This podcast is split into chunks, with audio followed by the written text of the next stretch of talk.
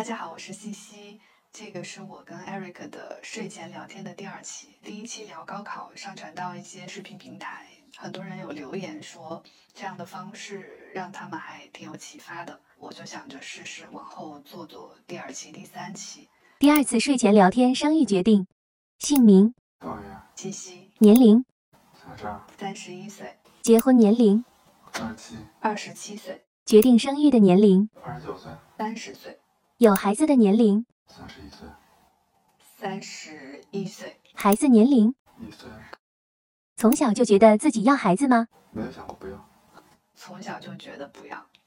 就是没有想过不要小孩，因为没有见过，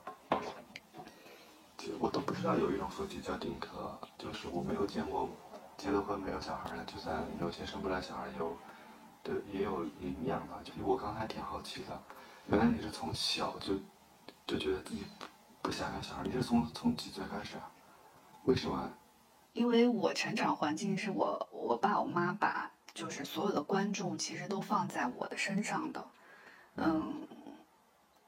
然后为我付出了特别多。中学其实我家不算特别富裕的家庭，爸妈穿的衣服都比较便宜，但是会努力给我买名牌，比如说当时可能都穿森马吧，就会比爸妈的衣服要贵。因为我是独生女嘛，我觉得这可能就是唯一的我去面对我子女的模式，要为另外一个人付出这么多。我从小就觉得这个对我来说可能会是特别艰难的一件事情，所以可能就从小有了这个想法。我觉得我可能跟你还差的挺挺大的吧，就是在我小时候的成长环境里面，基本上没有独生子女，所以一家至少都是两个以上，啊、所以我也没有见过父母对孩子就是像你你形容的你爸妈那样的去对待小孩儿。所以那边因为孩子比较多，所以大家父母比较随便一些。就我成长过程，我总觉得我爸妈为我付出太多了。比如说我小学升初中，然后是要交这个择校费的，因为我的名额当时被关系户给占掉了。因为当时我爸是属于下岗的状态，只有我妈当时应该一个月九十八块钱的工资收入吧。所以我爸那个时候是去广州打工，我应该是从我妈那儿知道，我爸为了攒那个，我记得很清楚是六千块钱的择校费，应该一天是在广州只吃一个馒头，包括我妈为了我，其实也放弃了非常多。嗯，我妈的时间除了在在我觉得陪着她成长的这十多年当中，除了她的工作，可能所有的时间都是花在跟我相关的事情上的。嗯，所以我我觉得我其实是做不到这一点的。那我小时候其实父母当然也会为我们牺牲很多啦，但是没有这么的明显吧。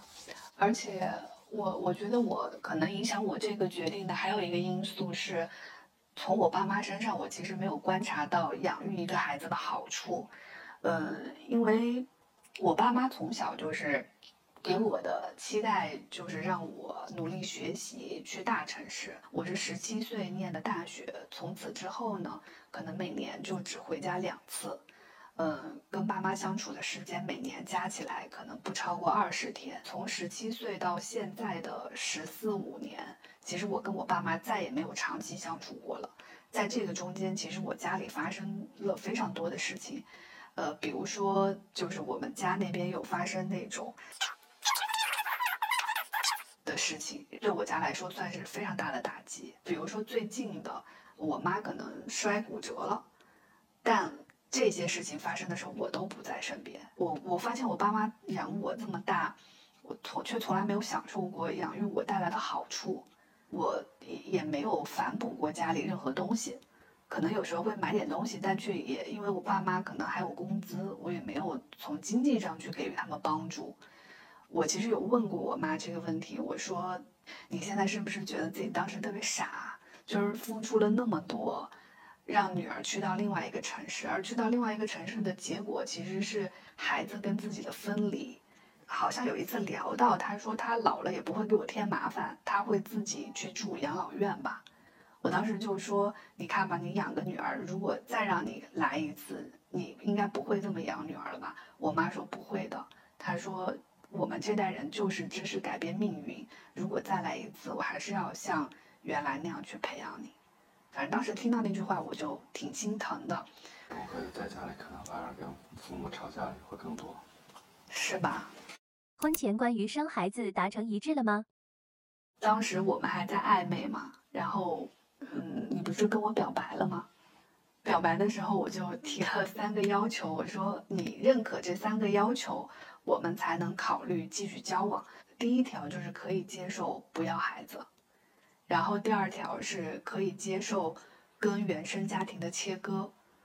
第三个要求是，呃，两个人可能每年定好目标，去实现就是财务上一定的自由吧。我当时想的挺清楚的，因为婚姻它最重要的三个职能，一个是养孩子，一个是赡养父母，一个就是经济共享。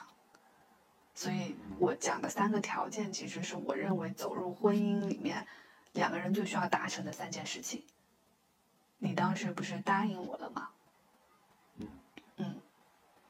所以你当时是真的觉得跟我在一起，你可以接受不要孩子吗？我觉得当时那那个时候的我也没有那么想要孩子，但是我觉得后面，呃，我们后面也是因为这个事情也吵过，吵过很多次。对，吵过很多次架。但我我觉得就是，我首先承认，就是我确实没有信守我的承诺，但我觉得，我觉得我应该把我内心的真实想法说出来吧。然后另外，我是觉得你你那么早的时候说自己要做丁克，我觉得这个决定可能有点太早了。那你那个时候为什么会答应我呢？你是真的觉得你可以接受不要孩子，只是结婚之后你变了，还是说那个时候你觉得自己不能接受不要孩子，但是你觉得我是可以改变的，所以你寄希望于我的改变，先答应了？我应该是第一种，就那个时候我也也很年轻嘛，就没有那么的想要孩子，然后也没有认很认真的去想过，呃，如果不要孩子会是什么样。哦，所以那个时候你是真的觉得自己可以不要孩子，那是哪一刻你觉得改变了想要孩子呢？其实你发现，嗯，一方面是刚才说的，就是医生说我们不可能，然后另外另外一方面就是，就是两个人热恋的时候，或者说刚结婚的时候，可能每天回来还有很多，我记得那时候我们俩晚上回来一起做便当啊，还还那个一起看电影啊，嗯一起睡睡觉之前我们一起互相读书给对方听啊，嗯。就感觉，但是后面结婚时间长了之后，我们俩晚上回来就是大眼瞪小眼，是连大眼都不会瞪小眼，就两个人都瞪着自己的手机，嗯就就这样生活其实很无聊啊，而且还有，呃，随着你的年龄的增长，你在职场方面的各种的可能性也会越来越小，然后这个时候，这个时候就会觉得生活的好像并没有比结婚之前好太多。这是什么时候发生的事情啊？就是结婚之后两三年的时候，你基本上天天加班儿，哦，啊，是不是你你你那个时候基本上就把我给忽略了？哦，所以你其实后悔过结婚？不是，谁吵架的时候没有后悔过？我告诉你，你没后悔过，你吵架的时候没后没后悔过悔。过。一个插曲，对，中间有一个插曲是二零一七年，也就是我们结婚一年之后，我其实那个时候例假就已经不规律了。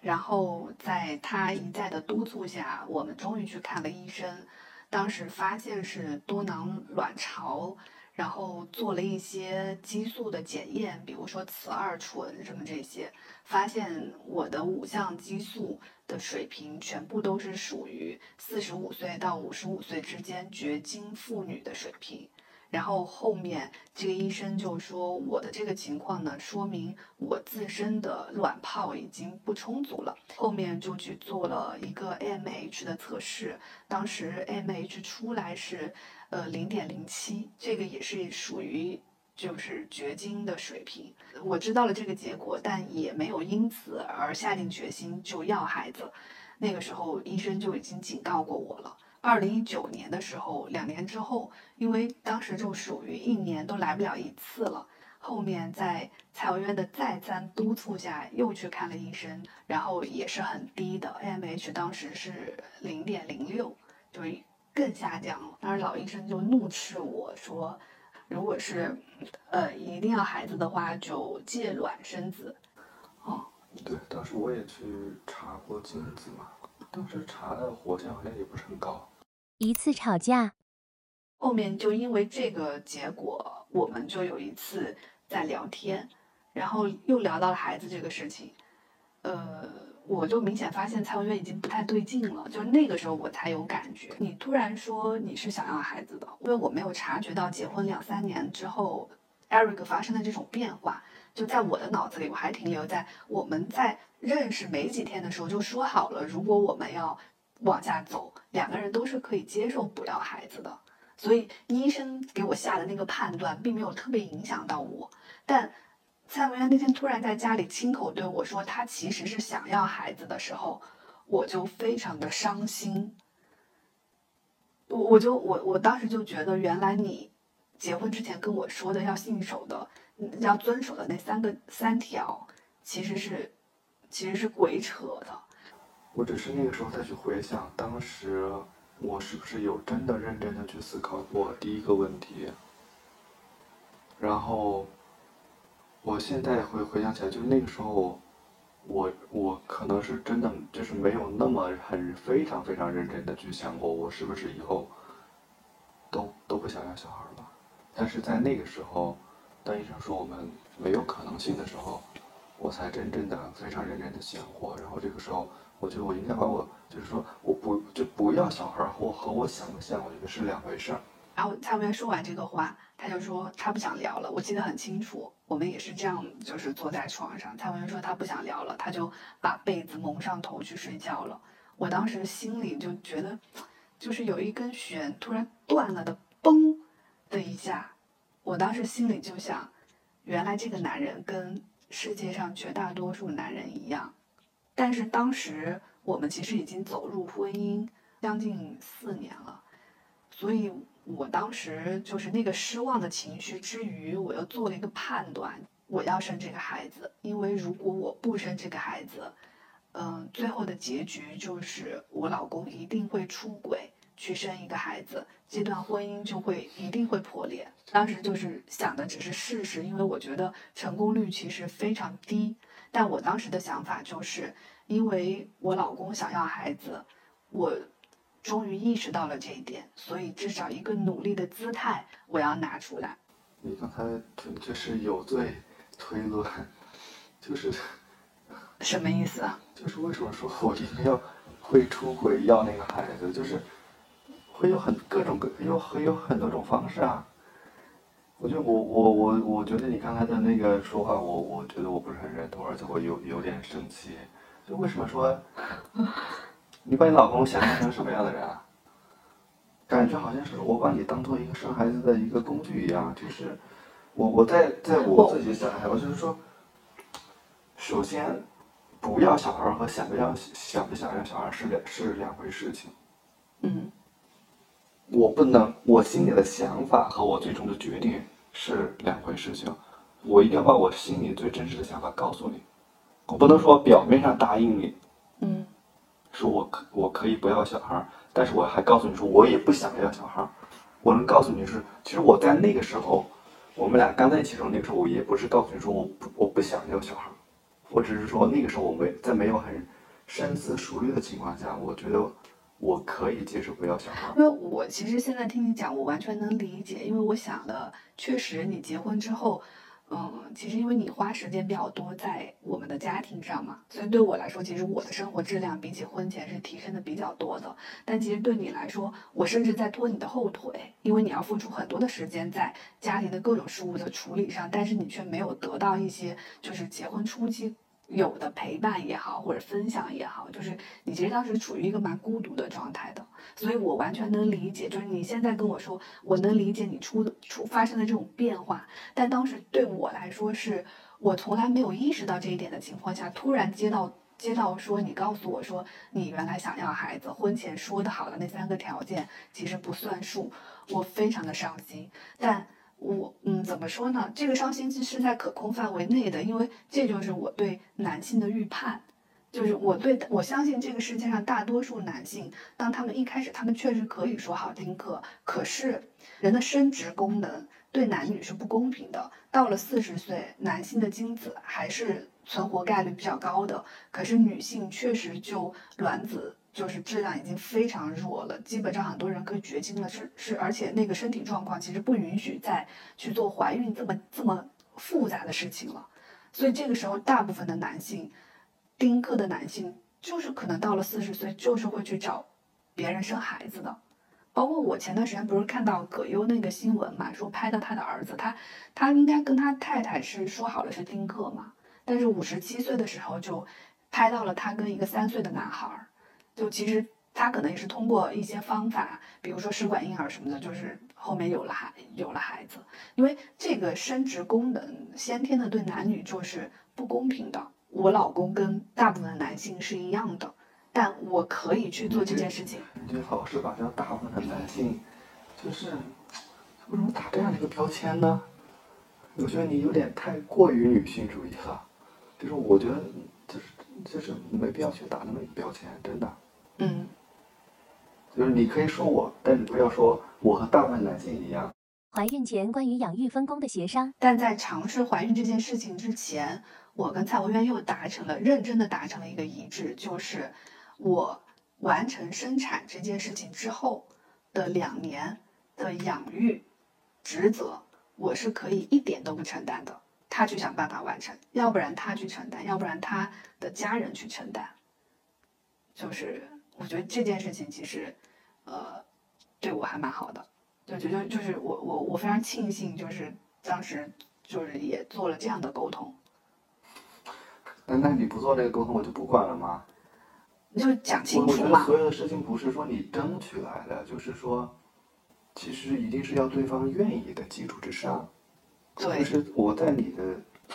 就是我感觉就是说，你好像每一件事情是你一定要提前把那个最差的情况，把自己的所有的利益都都都都收好，所以这样你的利益才是最大化的。我觉得你肯定是对方，肯定是对方愿意的呀。就算你不说那个事儿。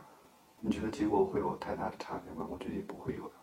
什么意思？因为你你觉得你愿意，对吗？对啊，要不然我我当时难道又又告诉你说 OK 可以，然后生完孩子之后我再告诉你说，其实我也不想要小孩，或者我不想带小孩，那有什么意义呢？对，那那那如果真的发生了那个事情，我我一定会反思说。我看人可能就是出现了问题，严重的问题，我们俩的关系需要进行结构性的调整。对，那所以就所以没必要在婚前就是生孩子之前要这样要那样。要，一定要。我觉得没必要。就如果两个人的关系在一起都需要通过这样的东西来去达成一个类似于像契约这样的东西，那两个人在一起就感觉没有没有信任可言了。因为所，因为我觉得所有的事情是两个人要去，就是比如说出出现了问题，两个人要一起去想办法，一起去解决，这才是两个人在一起的意义，而不是说当出现问题的时候，我把所有的责任推推开，把所有的问题交给另外一个人去解决，这样保护的是你自己。嗯。但那为什么两个人在一起呢？你就一直是说 OK，我生完孩子之后，所有的事情就是都交给你。你可以用另完全可以用另外一种方式来表达你。那你教教我怎么表达？你可以说，OK，我我觉得生完孩子我已经很辛苦了，而且我自己也不喜欢带小孩，我可能带小孩也带的也不好，到那个时候，可能需要你来想想办法。那出现了问题，那我肯定会来想办法的呀。哦，好，我学到了，对吧？我学到了。后面二零一九年的时候，经过了那次我们其实还一直没有复盘的吵架吧。结果就是我跟 Eric 就说好，那我们就开始尝试要小孩。但非常幸运的就是在我如此脆弱的卵巢和他脆弱的精子的情况下，我们还是很快就正式怀孕了。然后发现怀孕的是我三十岁生日当天。当时告诉你的时候，你那一天是想就是有什么感受吗？当时有我也有点懵，就是。突然觉得原来这么快，然后我可能可能一年之后我我就我就要当爸爸了。我我现在回忆我当天的感受就是，嗯，我我从知道有孩子那一天到孩子出生的那一整年，就是我人生过的最低落的一年。所以知道了有孩子这件事情之后，我就就害怕，就是害怕。那个害怕就是我在跟我之前的一种方生活告别了。衰老的本质就是人生可能性降低的过程。而成长的代价就是随着你的工作定下来，你的对象定下来，你的长期关系、婚姻定下来，你的生活的城市定下来等等，然后到孩子出生，那就是你的可能性在慢慢变低。我当天就觉得我在向另外一种生活告别。可能我我我当时没有感受到那么深吧。我我有时候总是觉得可能从你，我现在突然有一些理解哈，就是我觉得你从小过得很苦。然后你爸妈对你的那种付出，就是第一方面你自己有点不堪重压，另外一方面是你自己觉得以后不想让想像他们那样去为孩子牺牲，所以你也不想生孩子。然后你对所有的事情的第一反应都是很悲观，但我可能跟你刚好相反。对，就是我最悲观的就是我根本都不觉得我的基因我想延续下去，我我没有觉得就是我的基因。我没有觉得有有特别好到我希望它出现在另外一个人身上，然后，对，我至今就是做这个生育决定，它如果有一个原因就是，它是我对你的爱。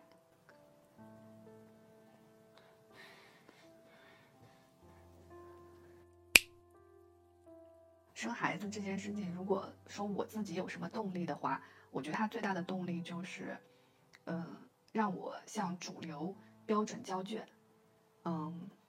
其实内心里面还在交卷，就是你都高考已经十年了，为什么还在交卷呢？嗯，就是我很害怕被 judge，但我又不完全认可说，就是主流的生活方式一定是好的。当然，为什么它会成为主流？可能确实是因为它是大多数对大多数人来说最容易得到快乐的一种生活方式。只要你成为了主流人群。别人就没有办法 judge 你。当你跟就是跟家长什么在一起的时候啊，结婚没啊，找到工作没啊，买房没啊，生孩子没啊，你这些都可以说去肯定的时候，你就别人就可以闭嘴了。因为如果结婚很久，但是一直没生孩子，就是你每次都要条件反射的去跟别人解释这是为什么。就是我觉得这个对我来说，就我还挺害怕的，我不想被 judge，就我可能属于比较鸡贼的人吧。这样我看上去就是一个非常标准的主流人群。这个非常好，然后在此之外，我可能就有自由去追求一些其他的东西，比如说我生了孩子，但是我完全就不养育，然后我还可以花这个时间，就是去做很多其其他奇奇怪怪的事情。我在用呃像符合主流生活标准去换取一些有限的自由吧。那你对成追成为主流人群这件事情完全没有没有过追求吗？我就不会 care 这件事情啊，就是在生活方式上面没有。不需要刻意的去去变得不一样。嗯，我是觉得在你的你的观点、你的想法，嗯，你可以不一样，嗯，可以跟大多数人不一样，因为你需要有自己的想法和自己的逻辑，嗯，去说服你自己，嗯。但至于说，只要你说服了你自己，至于说那个结果是不是主流，嗯，那就不重要了，因为你已经说服了你自己，嗯，你不需要去说服别人，嗯。我我我我感觉我们俩的性格就是，你更看重是别人对你的对观点和想法，而我更看重是我自己对自己的想法。对。至今为止，就是怀孕的这一年是我人生中真的最不快乐的一年，太不快乐了。就是我现在，我我不快乐到什么程度？就怀孕的时候，我们家是用那个，就是把手放到那儿就会出来的那个洗手液嘛。我现在一闻到那个洗手液的味道，我就觉得难过。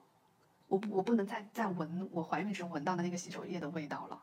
我刚才所说的这一切否定的词都是基于我自己的，因为对于一个陪伴就是待产妻子的角色来说，我觉得你是做的非常好的。就是那个低落，就就是不管我身边的人做的再好，那个低落我还是会发生的。嗯，因为这可能涉及到很多很复杂的原因。如果对怀孕有兴趣的人，可以就是在弹幕上就扣一下一，然后可以找机会再聊一下怀孕那一年的经历。我我我觉得可以旁观者的角度，我可以我当时没有感觉到你有那么那么的焦虑，或者说你是没有表现出来。我只是在你温文快要出生之前的那一两周，能感能感受到你的焦虑。我是很难过的。我现在想到那一年，我就马上快哭了。就那个难过是没有由来的，就它可能有一些，嗯，荷尔蒙的原因，然后有很多其他的原因。所以那一年每一天我吃什么，我呕吐多少次，我穿什么，其实我都有详细的记录。为什么我在那一年会做那么详细的日记？就是因为这三百六十五天，我一天都不想要。我记录了一天，就证明一天已经过去了，我离这一切结束又近了一天。所以我当时完全所有的动力都是用我在详细的记录它，然后就好像划掉日历一样，让它赶快过去。所以生完孩子我好开心。我我觉得可以，就是因为聊的话，这这期可能聊不完，就今天就。因为怀孕这个话题，那是另外一个，就是怀孕这一年发生了什么，要做什么准备，心态上会发生什么变化，就是有哪些，嗯，非常敏感和微妙的周围人的变化，其实可以再再聊一点一集，可能有很多细节是你不知道的。对，我肯定如果你想知道，我觉得我们俩可以再再再聊聊那一年都发生了什么。有一个印象是，当时我们不是去做做了一次那个模拟产妇的那个生产的过程嘛？嗯当时现场就是我躺上去体验了一下，用一个电极放在我的肚子上，让我体验，就是假如说生孩子的痛是十分，那么从一分到十分的过程是什么样的？但当时基本上我到了二的时候，我就已经不就是痛的不得了了，所以我觉得可能我永远没有办法，就是就像那个时候一样，我永远没没有办法去站在你的角度，真的去体会到那十分的痛。所以，就算你刚才这样的描述，我听完我当时站在一个旁一个旁观者的角度，我好像没有感受到这么大的痛苦吧。嗯我现在希望跟问问建立的关系就是非常平等的关系。嗯，所以为什么我经常有意的，就是比如说问我摔倒了，我就说啊没啥，你站起来。那我在像对待朋友一样的去对待他，这是我对自己的要求。就是因为我觉得当父母去付出太多的时候，其实孩子压力是很大的。我我希望我跟他可能能更平等的相处，这是我对我去处理亲子关系的要求。当然，前这句话我记住了，就以后你妈不要牺牲自己，比如说买学区房啊，比如说鸡娃呀，你不要付出太多。嗯，对，所以就是到目前为止，我觉得有问问在他美好的地方就是，嗯，有一个跟你连接非常深的人，然后他能无条件的给予你很多他的爱。嗯，当然现在他其实意识都还没有成熟，你甚至都不能判断说那个爱是不是就是真的爱，是不是严格意义上你想要的那种爱。反正到目前为止，我觉得我对问问的爱就是那种基于朋友的爱吧，就是好像我认识一个朋友，然后我们俩一起去上跳舞课，然后一起去分享，一起去进步，然后我每次看到他出现，我都会很开心。就我觉得跟这种爱其实没有特别大的不一样。你觉得他到来的这一年，就是你感受到的好处都有什么？家里变得更热闹了，也就像养宠物的感觉。然后另外一点的话就是，就是这个宠物它的变化很快，而且他的未来的可能性很大。然后我妈过来了，我们现在之所以有现在的，呃，结婚之后有了孩子之后有这样的生活状态，我觉得我妈确实是起到了非常非常大的作用。对，温文到现在已经一岁了吧，我一次尿布都没换过，你换过几次？我换过很多次啊，十次、肯定不止啊，二十次、也不止啊。三十次。应该，但是比平奶奶要少很多。小飞想的，你就是他的一个零头好吗对我没有资格说你，我只是说你妈确实，就我们俩的权利完全是来自于你妈。就是你妈就是典型的年轻的时候，像你爸出去打工，你跟你哥也是他拉扯大的，还要在家里干那么多农活，把自己的一切都献给了家庭，然后到老了还要把他的一切献给他儿子的家庭。的角度对他的一个分析吧。至少比如说他从老家来北京这边，他还是很比他在家里开车，他是更享受现在生活状态。哦，是吗？对呀、哦，你才知道吗？要不然他怎么可能？就是一个人，不管在工作的时候还是在生活的时候，你你某一段时间你的那个什么，你的表现，嗯，可以表现，但你的状态，你的长期的状态，那个东西是没有办法表现的。嗯因为他真的对，而且他真的很爱问问吧，问问也给了他很多的爱。孩子对父母的那种爱，才是我觉得是父母给孩子爱的一百倍。你妈是一个很快乐的人，有了问问之后，就家里真的是一片狼藉。就经常现在她会开抽屉、翻柜子，会把柜子里所有东西都翻出来。有时候被我看到了，我就 生气，就是但又没法跟她讲道理。但我看奶奶每次就是在那儿笑，我就真的觉得这个事儿很好笑，然后耐心的帮她把东西捡起来什么的。就是我觉得她真的给了问问很多的爱跟包容，跟跟爱。就是所以我觉得问问会成为一个非常有安全感的人。当然，这个过程就是他奶奶真的付出了非常多，因为养育孩子这个事情，我身边也有，妈妈生完孩子是当全职妈妈嘛，看他们的一天就真的觉得太辛苦了，我完全不想知道。就到目前为止，反正问问每一天都是他奶奶带的，我明白这个过程是多么的枯燥、无聊且没有成就感，但反正我就不想知道，我知道的细节越少越好。太辛苦了，太累了，一天把屎把尿就要得有个十次吧，不止，太辛苦了，而且很孤独。我当时就是，呃，生完孩子五天我就回办公室上班了，不是因为我多么热爱工作，就是因为我不想知道养育孩子的任何细节。在北京养一个孩子要花多少钱？我我们其实从来没有算过这个账，但我的体感就是，其实比我想象中要便宜很多。我今天还专门在这个捋了一下，养一个孩子要花多少钱，然后捋出来的账单就是这一年我们花在问问身上的钱，一共是七万四千一百八十。婴儿车，呃，我们买的二手的一百八，然后婴儿床我们买的二手的三百，奶粉一个月是两百到五百，到目前应该是吃了将近五千块钱的奶粉。尿片一天要十片，一个月就五百块钱，一年就是六千块钱。然后衣服呢，呃，到我们现在为止应该买了五百块钱的衣服。吃饭的话，它应该有，因为有一些辅食嘛，两百水果什么的，两百块钱一个月，一年是两千四。因为有了孩子，所以要租更大的房子，因为多住一个房间，所以一个月上升了五千，那就相当于是一年为了他多出的这个租金可能是六万块钱。其实其实大头主要是在租金，吃穿用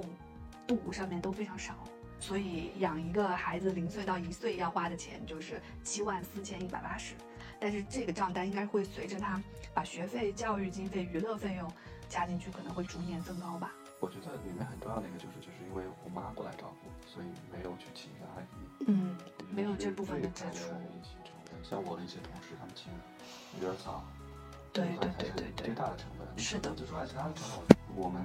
没有给他们买那么多玩具，或者说没有去给他买那么多衣服，或者说没有包括婴儿床和车啊，都是买的二手。但是我觉得那些东西其实也都花都花不了多少钱。嗯其实你算这些小账没有意义，嗯更多是带大头嘛。嗯，这一年有哪个瞬间后悔要孩子吗？没有啊，嗯我也没有，我已经向主流人群交卷了，非常好。又在交卷，哪有这么多卷子要交啊？我觉得今天，今天虽然聊多了，我们俩会有一些观念上的冲突，包括我对你的不理解吧。啊，我现在感觉，就是以前我觉得你的有一些感受，或者说你的表达，我我会觉得有一些做作哈。嗯但是今天聊完的时候，我感觉可能就是因为你的成长环境跟我不一样，你的心态跟我不一样，然后你的感受，同样的事情，你的感受跟我就是就就是很很不一样的，所以我觉得今天聊完了，我对你的理解更多了一些吧。虽然说我们还是有那么的不同，如果离婚了，孩子归谁？听问问的呗，那就是跟奶奶啊。好，如果离婚了，孩子就归你。